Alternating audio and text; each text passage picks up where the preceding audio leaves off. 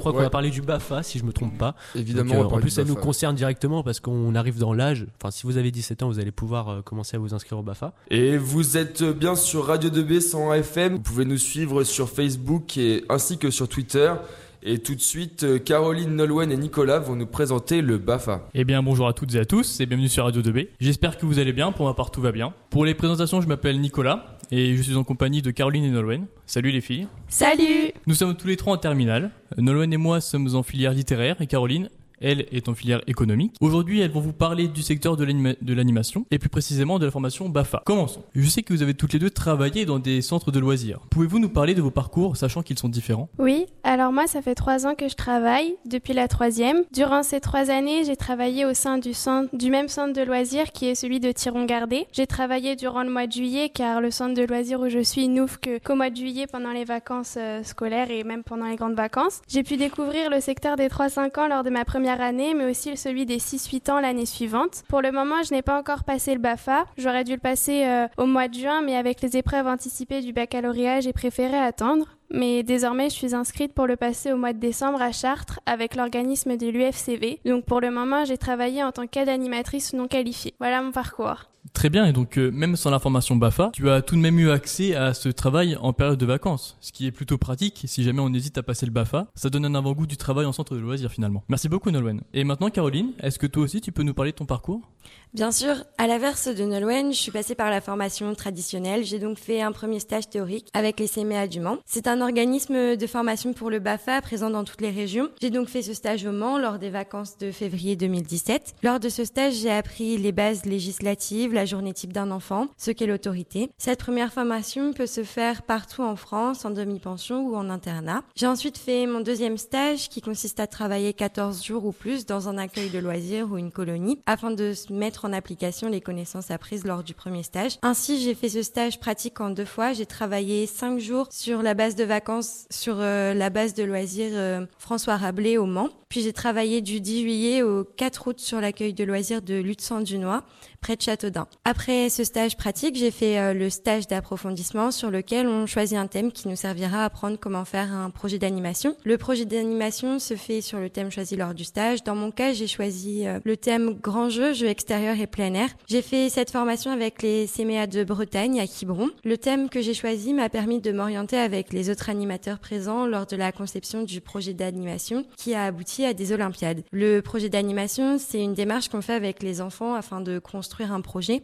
avec un objectif comme par exemple développer la créativité ou le sens de l'autonomie. Mais c'est super, et du coup, la pluralité des lieux offrant la formation pour le BAFA est un avantage, puisqu'elle est accessible partout en France. Il n'y a pas toujours besoin d'aller à l'autre bout du pays. Merci pour cette description détaillée sur ces formations, c'est super. Et maintenant, après les présentations de vos différents parcours, nous pouvons revenir au sujet principal de notre émission, le BAFA. Pouvez-vous me dire précisément ce que c'est? Le BAFA est un diplôme permettant d'accéder à des postes des fonctions d'animation auprès d'enfants et d'ado- d'adolescents. pardon. Euh, par exemple, dans des accueils de loisirs ou des écoles. De plus, ce diplôme permet d'intervenir sur le temps des TAP, c'est-à-dire des intervenants extérieurs qui viennent faire des activités dans des écoles. Euh, le BAFA est donc une formation qui aide, mais il faut d'autres diplômes à côté, par exemple, pour prétendre à être professeur des écoles. Cependant, si l'on veut ju- juste être animateur ou animatrice, le BAFA est suffisant. Très bien, mais qu'est-ce que l'acronyme BAFA signifie précisément? Le BAFA signifie brevet d'aptitude aux fonctions d'animateur. Pour passer le BAFA, il y a trois stages à effectuer.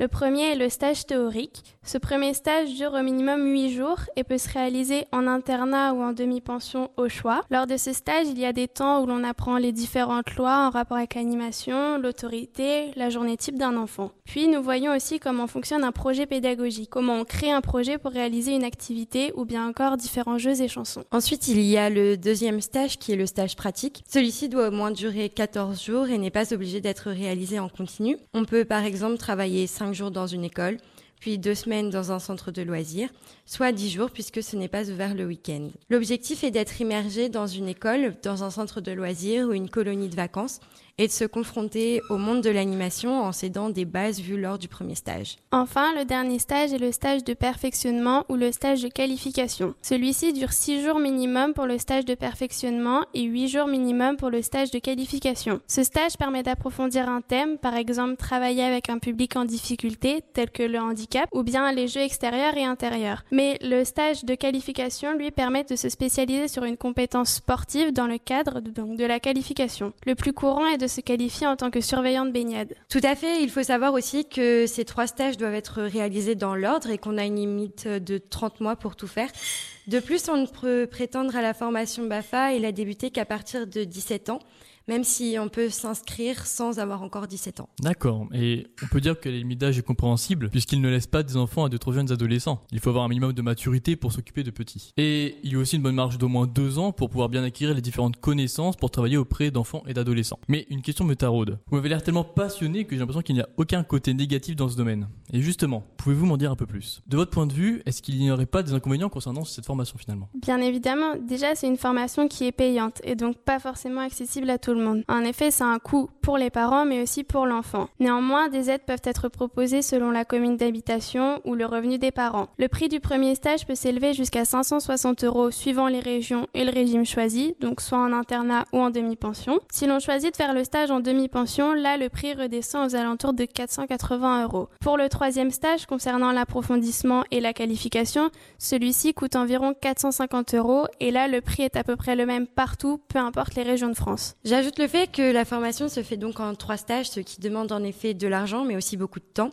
Puis le stage pratique qui se déroule dans une colonie, un centre de, de loisirs ou une école doit être trouvé par nos propres moyens. Donc on doit faire, euh, on doit être autonome et faire nos démarches pour trouver un poste. Le côté positif dans tout ça, c'est j'ai l'impression que ces inconvénients se résument uniquement au domaine financier et temporel. Il n'y a pas vraiment d'inconvénients lors du travail en lui-même lors du contact avec les enfants et les parents, ce qui est un très bon point pour les personnes étant intéressées par ce travail. Et euh, aussi, quels sont les avantages du coup concernant la vie active que nous offre le BAFA Tout d'abord, le BAFA est évidemment un avantage pour travailler. En effet, lors d'un entretien d'embauche dans le secteur de l'enfance, les employeurs vont avoir tendance à privilégier un candidat ayant le BAFA, car cela montre une certaine motivation et une expérience dans ce domaine. De plus, le BAFA permet aussi un épanouissement personnel. On peut se découvrir une passion à travailler avec les enfants et même en faire son métier par la suite. Ensuite, pour euh, les jeunes, le BAFA est un diplôme qui permet d'avoir une première expérience professionnelle.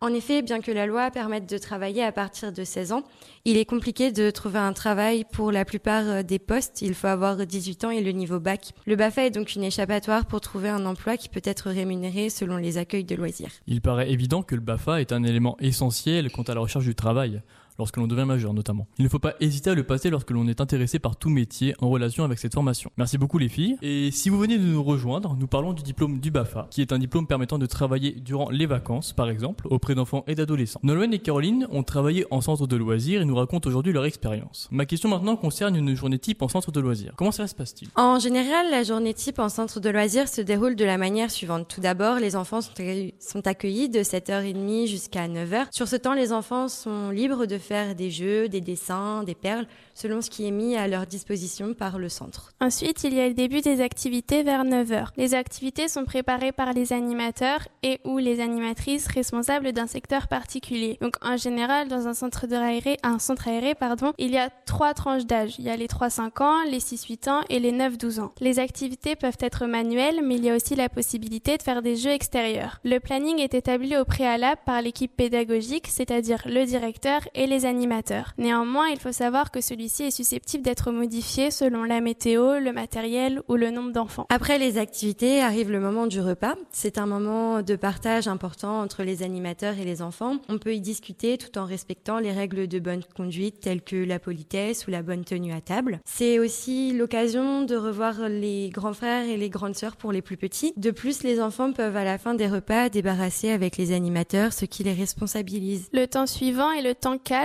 pour les plus grands et la sieste pour les plus petits. Lors du temps calme, les plus grands peuvent lire, dessiner, jouer à des jeux de société, le tout dans le calme. Ce temps est important puisqu'il permet à chacun de se reposer et de se retrouver. En effet, pour certains enfants, le réveil se fait de bonne heure selon si papa et maman travaillent ou non. Suite à cela, diverses activités sont prévues, tout comme le matin. Puis vers 16h15 arrive le moment du goûter. Lors du goûter, c'est le moment idéal pour faire euh, un bilan avec les enfants selon ce qui leur a plu, ce qui leur a déplu dans leur journée. Puis à 17h, c'est la fin de la journée. Les enfants sont alors en temps libre avec euh, des jeux extérieurs ou des jeux intérieurs selon la météo, en attendant que leurs parents arrivent. Puis pour les animateurs, après euh, que les enfants soient partis, c'est le moment de faire un petit débrief sur la journée et sur ce qui s'est passé, ce qui a pu être rigolo. Voilà. Très bien, donc c'est une journée plutôt bien chargée apparemment. On n'a pas réellement le temps de s'ennuyer. Un nouvel avantage. Et désormais, pourriez-vous nous expliquer quelles sont pour vous les qualités principales que doit avoir un animateur ou une animatrice? Pour être animateur ou animatrice, il faut avoir une certaine aisance avec les enfants. De plus, je pense que l'une des qualités les plus importantes à avoir est d'être à l'écoute de l'enfant, savoir le rassurer, écouter ses besoins. Mais l'animateur doit aussi savoir euh, respecter sa journée type, c'est-à-dire des horaires de repas, de sieste, de goûter, de temps libre, afin de ne pas déstabiliser l'enfant. Enfin, grâce aux activités, l'animateur tente de développer ses capacités comme l'autonomie, mais aussi sa culture. Selon moi, un animateur doit également exercer une certaine autorité auprès de l'enfant. Même si l'enfant est en vacances, euh, il y a des règles imposées par le centre de loisirs ou la colonie de vacances où il se trouve. Et comme à la maison, il y a des règles à respecter, c'est la même chose au centre de loisirs. Et l'enfant doit donc les respecter pour sa sécurité à lui, mais aussi pour celle de l'animateur et des autres enfants qui se trouvent autour de lui. De plus, l'animateur doit savoir prodiguer les premiers soins sans paniquer pour ne pas faire peur à l'enfant qui vient de se blesser. En général, les premiers soins les plus courants sont désinfecter une plaie, mettre un pansement ou prendre la température. Pour cela, le PSC1 que l'on passe généralement au collège est également un avantage. Enfin, à la fin de la journée, l'animateur doit savoir rendre compte de la journée aux parents, faire un bilan des activités, du comportement de l'enfant, ainsi que passer les informations essentielles pour le bien-être de l'enfant, telles que les lunettes de soleil ou la casquette, surtout en été, ou bien les informations pour les sorties à venir dans le reste de la semaine. Je suis d'accord, j'ai l'impression, oui, que le rapport entre l'animateur, les parents et donc l'enfant euh, est primordial, puisqu'il faut être attentionné comme autoritaire et attentif comme autonome. Et maintenant, concernant les activités que vous avez faites, est-ce que vous pouvez m'en citer quelques-unes qui vous ont marqué plus que d'autres? Parmi les activités que nous avons faites, nous en avons beaucoup qui nous ont marqué. Parmi celles-ci, il y a la piscine, les sorties au zoo, la fabrication de fusées. Par exemple, Caroline a fabriqué des fusées à eau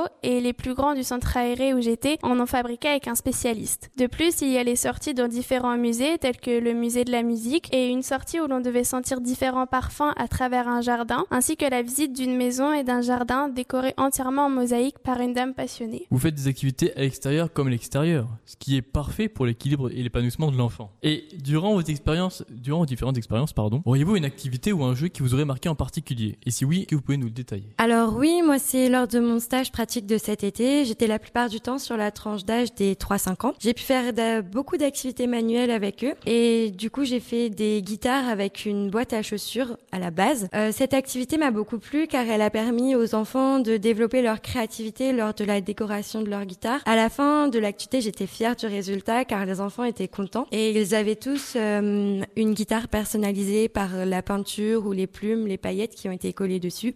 Et moi, j'en avais une aussi du coup. Voilà. Euh, cet été, moi, nous avons fait un grand jeu de loi avec tous les enfants du centre aéré. Ce jeu avait été organisé pendant toute la semaine par les plus grands, donc les 9-12 ans, avec leurs deux animatrices. Nous étions dans une salle de sport et nous étions quatre animateurs sans compter les deux autres animatrices qui organisaient et chacun formait une équipe de 5-6 enfants de 3 à 12 ans. Nous devions, comme pour le jeu de loi que l'on connaît tous, avancer de case en case. Il y avait un dé en mousse géant, des grandes cases au sol, plusieurs ateliers et des pions géants pour chaque équipe. Selon les cases, nous pouvions tomber sur des mimes, des dessins, des jeux d'habilité, des jeux de mots, ou bien être en prison, retourner à la case départ, sauter ou reculer d'une case. C'était un jeu très intéressant car on se croyait vraiment comme à l'intérieur d'un jeu de loi. Les enfants se sont beaucoup amusés, les plus grands ont aidé les plus petits et il y avait un très bon esprit d'équipe entre eux. C'était une très bonne activité pour ma part. Vous gardez toujours ce petit esprit enfantin finalement, même pour les animateurs. Et c'est un réel investissement, mais en même temps, tout vous plaît, j'ai l'impression. Oui, en effet, on s'amuse autant qu'eux et Caroline et moi, euh, on est toujours contente de faire les activités avec eux et le soir de montrer nos activités à nos parents et d'être en mode Regarde papa, j'ai fait ça. Voilà, c'est un partage aussi avec les enfants. C'est ça un peu la base de l'animation. C'est le partage entre les animateurs et l'enfant. Il n'y a pas une différence entre nous et eux. on est tous ensemble, on est un groupe et on fait les activités avec eux. Exactement. Très bien, et eh bien je pense que vous nous avez beaucoup éclairé euh, sur ce sujet. Euh, nous avons fait le tour du sujet, donc euh, pour conclure cette émission, on peut remercier donc Nolwenn et Caroline euh, de nous avoir expliqué en détail leur parcours professionnel. Nous espérons que cela vous a plu et que vous avez appris beaucoup de choses. À bientôt sur Radio 2B. Bon appétit à ceux qui passent à table et bon après-midi pour les autres. Radio 2B